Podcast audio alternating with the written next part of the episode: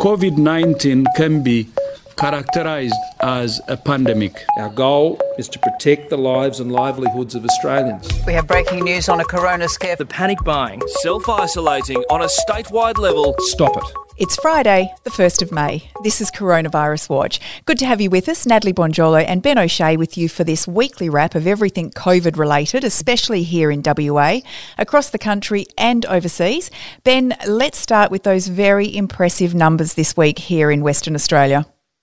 Well, it's easy to take it for granted, but it's another day with zero new cases. Uh, WA has done so well. This week, there's only been two new cases of COVID 19 uh, detected in Western Australia, which brings our total number of confirmed cases across this pandemic to 551. Uh, there are now currently just 11 people in hospital, only three in the ICU, uh, which means we've had 511 people recover from this virus, uh, and currently only have uh, 32 active cases in Western Australia right now. And of those 32, uh, 23 are actually West Aussies. Uh, one is from interstate, and the others are, are from overseas. It's actually when we think back to perhaps a month or so ago, it's actually quite hard to believe that we got to this point that, you know, not only did we smash the curve, we smashed it. Um, it's just been yeah. Uh, extraordinary. Nationally, it's also looking very good. We had an update from the Chief Medical Officer today. In Australia, there are currently 6,765 cases, and really, we're, we're tracking at less than 20 new cases a day. There's currently 1,100 active active cases. Sadly, of course, there have been 93 deaths. But what is very promising is the numbers of testing that is being done. And so far, there's been in excess of 560,000 tests done across the country. And this is what has put Australia in such good stead compared to elsewhere around the world. So, what is going on with the numbers across the globe? Well, in the in the past week, uh, we've seen a continue, continuation of the large number of new cases per day. We had about 80,000 in the past 24 hours, which is actually one of the fifth or sixth biggest single day spikes since the pandemic began, uh, which brings the global total now to over 3.3 million confirmed cases of COVID 19. And uh, the number of deaths also continue to go up. Uh, we've had about 30,000 deaths added to the total over the past week, uh, which brings it to to uh, 234,139 deaths uh, from the coronavirus. Yeah, it is just absolutely heartbreaking to see those figures. And, and I guess those countries must look to WA and to Western Australia and Australia and, and wonder, you know, how we've done it. But of course, you know, we do have the fact that we're an island on our side. Um, Premier Mark McGowan ha- has hinted at adjusting restrictions if the health advice allows. Um, but the government did make some really significant announcements today, particularly with this program called the Detect program.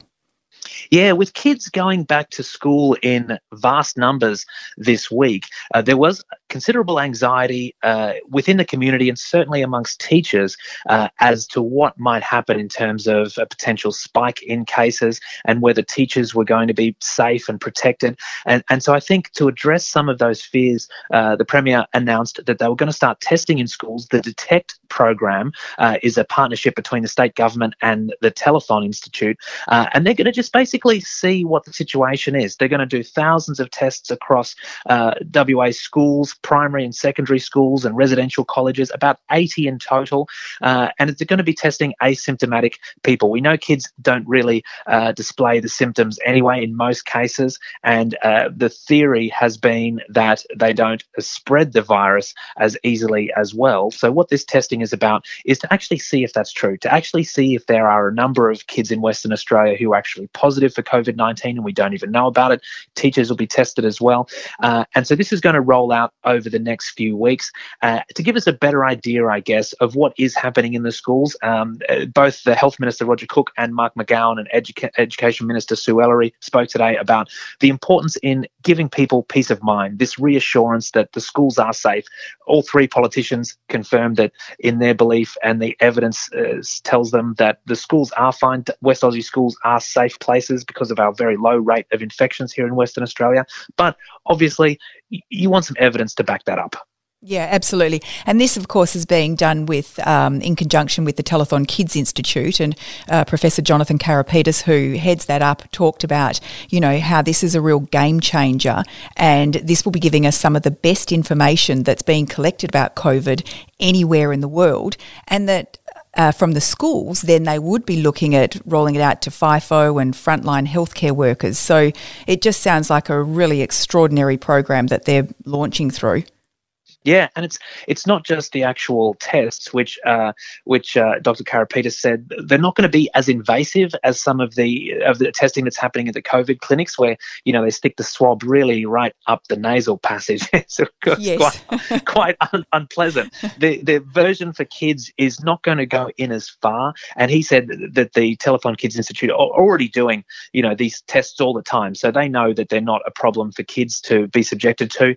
Uh, and he also said that was quite interesting. They're gonna they're also going to try and study the psychosocial impact of COVID nineteen on students. So not just uh, you know how the virus affects them and, and how it might be spreading amongst the student population, but also how it's affecting them physically and mentally uh, in terms of their social interactions, the reduction of those, uh, their emotional health, and indeed if this testing program is going to have a negative impact because there are probably a lot of kids out there, younger kids in particular, who don't think about coronavirus at all. And so when they get tested and uh, while they're waiting for results, will that have a negative effect on mm. uh, their psychosocial uh, outlook on life? So it's, I think it's quite interesting that the study is going to take into account that as well. Yeah, it's a really comprehensive uh, look at, at how it will be done and, and what the results of that will mean for us here at home and for you know people around the world.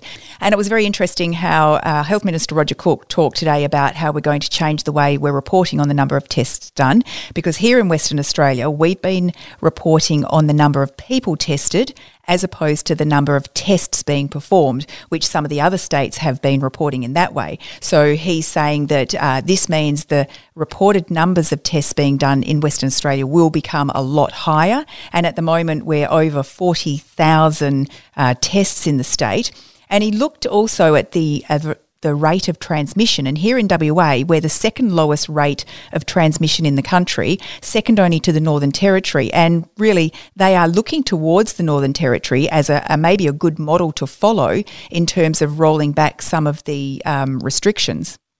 Well, that's exactly right, Nat. And that, that low rate of, of transmission and infection in Western Australia is, is really notable because we've had a lot more uh, people coming in from overseas via planes and cruise ships than they get in the Northern Territory. That's something that, that we uh, in the West and maybe Sydney in the East have had a lot more of that. Uh, and the fact that we have such a low rate is amazing. And the NT, they're at the point now where they're rolling out the, um, the easing of their restrictions. They're going to do it over three stages changes that'll happen between now and the start of June. Uh, they're looking at opening uh, playgrounds and skate parks and you know sort of open air activities like golf, uh, and then two weeks after that it'll be things like uh, gyms and and some other businesses. Uh, until you know two weeks after that things will pretty much reopen uh, in a much broader scale. It, it's interesting the timing of those those those those stages because if we know that the coronavirus might take up to 14 days to become apparent uh, waiting two weeks in between stages might not be quite enough. So yeah. I think it's it's it's handy to have the NT as the guinea pig. It wasn't that long ago we were talking about WA being a guinea pig, but now definitely the Northern Territory will be Australia's guinea pig uh, when it comes to easing restrictions. And uh, yeah, both the the premier and and the health minister spoke this week about keeping a close eye on what's happening in the Northern Territory because everybody acknowledges that uh, Australians want to get back to work. They want to get back to their regular life. Um, but everybody knows that we have to do it safely. That's right. And one of the things that we've seen is this mandatory training for the hospitality industry. Tell us a bit about that. Yeah, well, I've actually I actually did it this week, Nat. I'll have you know. So the the premier are you uh, spoke... are you sideline jobbing? yeah, I might have to. You never know. Uh, but it's yeah. So the premier spoke on Wednesday about a mandatory uh, COVID nineteen training and assessment uh, course that's happening online. It's being rolled out by the Australian Hotels Association WA branch, uh, and it's designed to uh, teach hospitality workers about uh, the virus, what they need to do to protect themselves, to protect their co-workers, and to protect us, the general public, if we're coming back to bars and restaurants and cafes and stuff like that. Now, it's interesting because uh, I, nobody would argue that we have to find a way to get these 70,000 workers back on the tools. It's such a big part of the economy and also our social lives uh, and this, our society. Uh, but doing this course, there was a lot of reading that, that went through all the information that you'd expect, um, but you don't have to do it. It wasn't mandatory to do the reading. I did the test without doing any of it just to see what would happen. Did and it turns out well, it's actually impossible to fail. Oh. It's uh, it's multiple choice, and sometimes there are only two or three choices, and it lets you cycle through the answers until you hit on the right one. So, I'm not. I wouldn't say I have 100% confidence that everybody who completes this and gets a certificate is going to be educated to the degree that would uh, make me feel uh, safe to eat in a restaurant uh, with this, with a with a pandemic happening in the background. And there are questions like one of the questions was, you know, what is community transmission? Is it a the spread of a virus through the community, or b a breakfast spread? Yeah, wow. Okay. So I, I guess they figure uh, some form of knowledge is better than none. And if you can't answer these most basic questions, then at least those people get excluded from going back to work. yeah. Well, we'll see. Like, if the if the point is to rubber stamp people to go back to work, then I think this will be uh, extraordinarily efficient at doing that. Uh, in terms of training, I think if you would hope that people would would go into this uh, with the with the right approach, with the understanding that it is critical that people have the best knowledge uh, to arm themselves against the coronavirus, and that's in terms of cleaning, disinfecting, uh, staying in the right distance from people, all that kind of stuff. Not touching, not having any sort of physical contact with food after it's been co- cooked. There's a lot of there's a lot of stuff going on there that uh, can make uh, the hospitality industry so much safer. Uh, so you would hope that everybody, you know, goes in there and does the right thing, um, and you certainly give them the benefit of the doubt, I guess, at this stage. Yeah, that's right. Well, the National Cabinet met today, and the Prime Minister told us that they're going to bring forward their decision making process on when they should look at relaxing and easing these restrictions. So they're going to be doing that next Friday. Um, but they've said there is a very big but that could stop this from happening. So if you haven't downloaded the app yet, download it. If you know someone who hasn't downloaded the app yet and you have, encourage them to do so. Because if you're doing that, then that is enabling the National Cabinet to be able to ease these restrictions next Friday. Yeah, yeah. Scott Morrison was in fine form today. Uh, he he talked about the the plans going forward. National Cabinet are going to meet twice in the coming week as they look to decide what lockdown rules can begin to be rolled back. Uh, the timing next Friday, I think, is interesting. Just before Mother's Day, I think everybody wants to know will they be able to go around and see mum or not? Uh, he talked he, he talked about the fact that we can't his his, his words we can't keep Australia under the doona. Uh, so I'm not, I'm not entirely sure what that means. I don't know what Australia has been doing under the doona. We might want to just make a note to check back in nine months and see if there's been any extra births. Uh, but for, for Scott Morrison today, it really all hinges on whether enough Australians download the COVID Safe app. He said if you want to go to the pub on a Friday Friday night, you have to download the app, and it doesn't get much easier than that for Australians. Yeah, that's right. And it is so simple. And at this stage, we've only had 3.5 million people so far. We know that we need 40% of people to download the app. And this is what is going to lead to an easing of restrictions because, as he has said to us several times now, um, you know, if you don't pop your sunscreen on, you cannot go outside and play. So people yeah. just need to know if they do want to get back to the pubs and the bars and restaurants and uh, gyms and all those sorts of things, this tracing app is going to be the road that uh, gets us there. He also ran through some of the economic uh, numbers, which are really pretty staggering. So he told us that at the moment, 1.5 million Australians are on Job Seeker, and that 900,000 of those claims have been processed in the past six weeks. Uh, 650,000 businesses have registered for JobKeeper. And almost a million people have made applications to access their, their super, which mm. again is absolutely mind boggling and it just shows how much economic hardship people are probably under. Uh, almost 7 million Australians have received the $750 payment, and I think he said there will be another one made in July.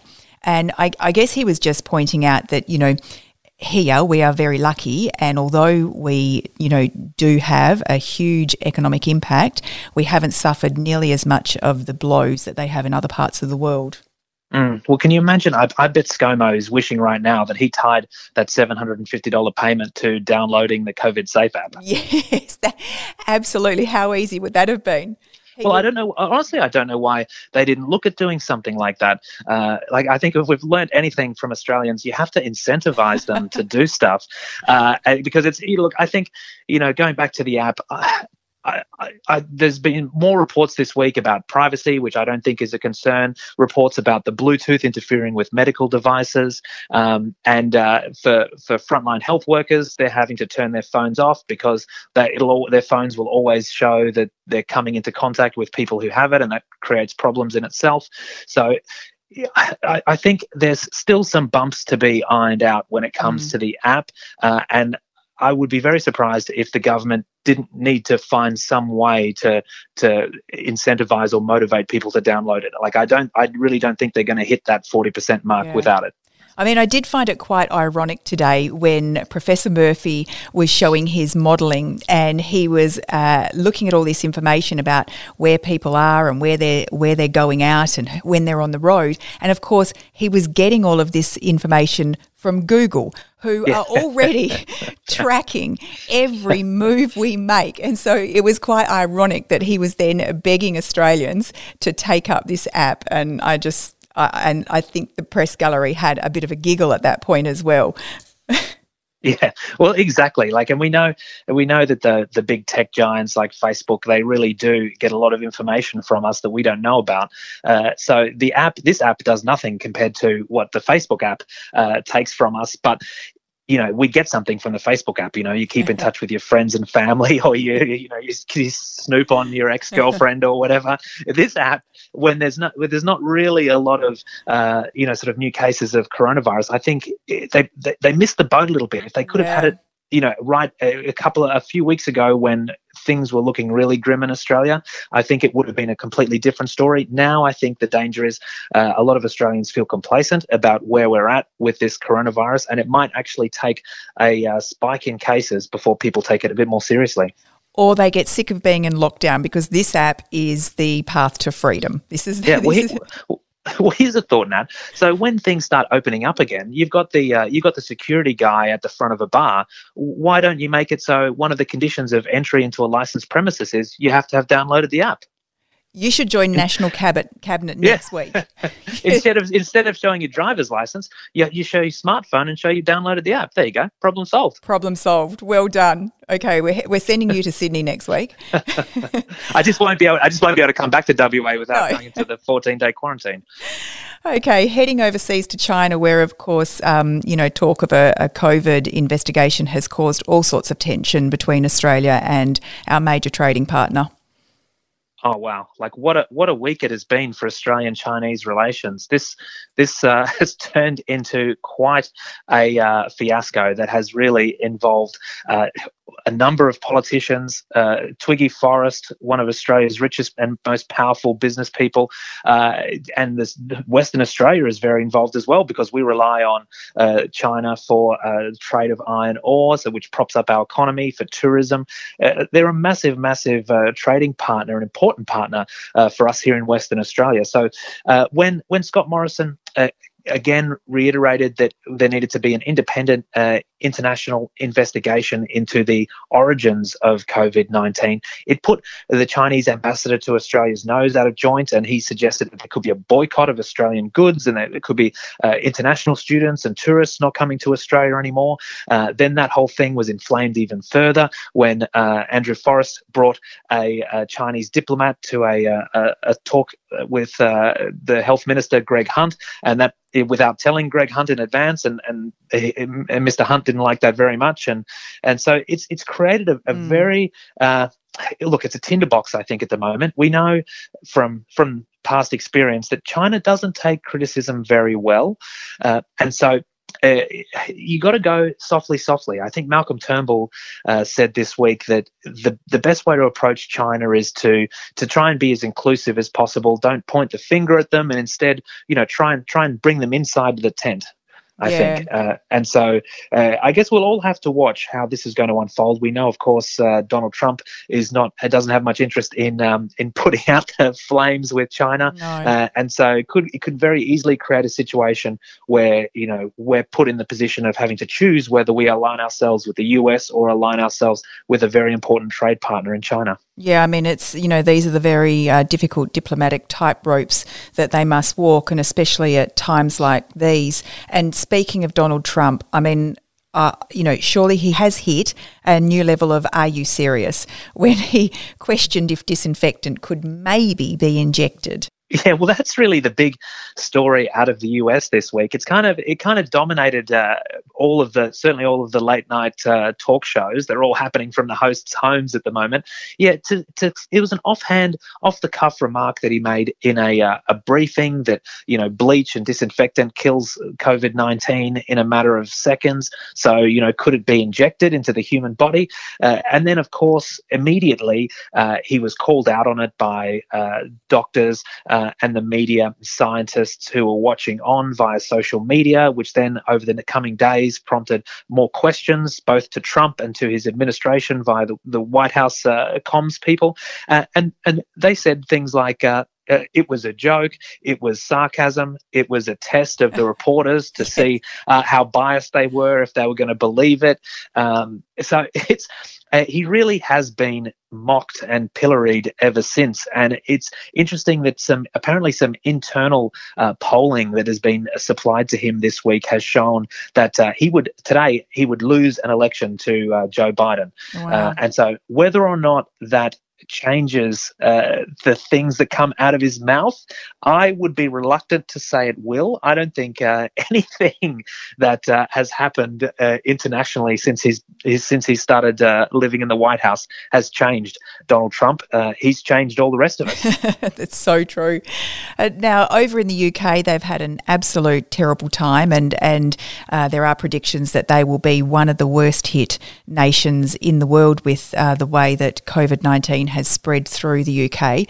But an absolute adorable story that has come out of the UK with a, a fellow called Captain Tom Moore. And everyone has fallen in love with this old war veteran who's been raising money in, in a very unusual way. yeah, and so. uh, Can, can I just what did what, what how was he raising money? Well, he was um, he was doing a marathon in his backyard. Oh, is, was he? Yeah, Because I saw I saw the story about all the I saw the pictures of all the cards, but I didn't know what he did to get them. So that's what he did. So his Yeah, fundraiser. Yeah, so so that was his fundraiser, running around in circles in his backyard, and he's almost Yeah. hundred. Yeah. Okay, so so and you so you said uh, it's uh, raising money in a very funny way. Yes. Yeah. Okay. Okay. Give me a sec. Yeah, that's right, Nat. He served in India and Burma during World War II, uh, and he's been running laps of his backyard uh, as a as a hundred year old uh, to raise money. And and people, it's incredible how much he's raised. Uh, his fundraiser has topped twenty three million pounds. So that's what is that? It's nearly forty five million Australian dollars, Yeah. uh, which is just that'd be staggering for anybody, let alone a, a, a centurion. And as a result, uh, you've probably seen the pictures on the internet. He's received 140,000 thank you cards, and his his uh, his kids have helped arrange them. And it is a, it's incredible to see all the cards laid out like that. Like it really is the most amazing outpouring of uh, love and acknowledgement for this war veteran. And uh, you'll love this. On his 100th birthday, he received his his his message from the Queen, um, and uh, he also got an honorary promotion. He was promoted from captain to colonel.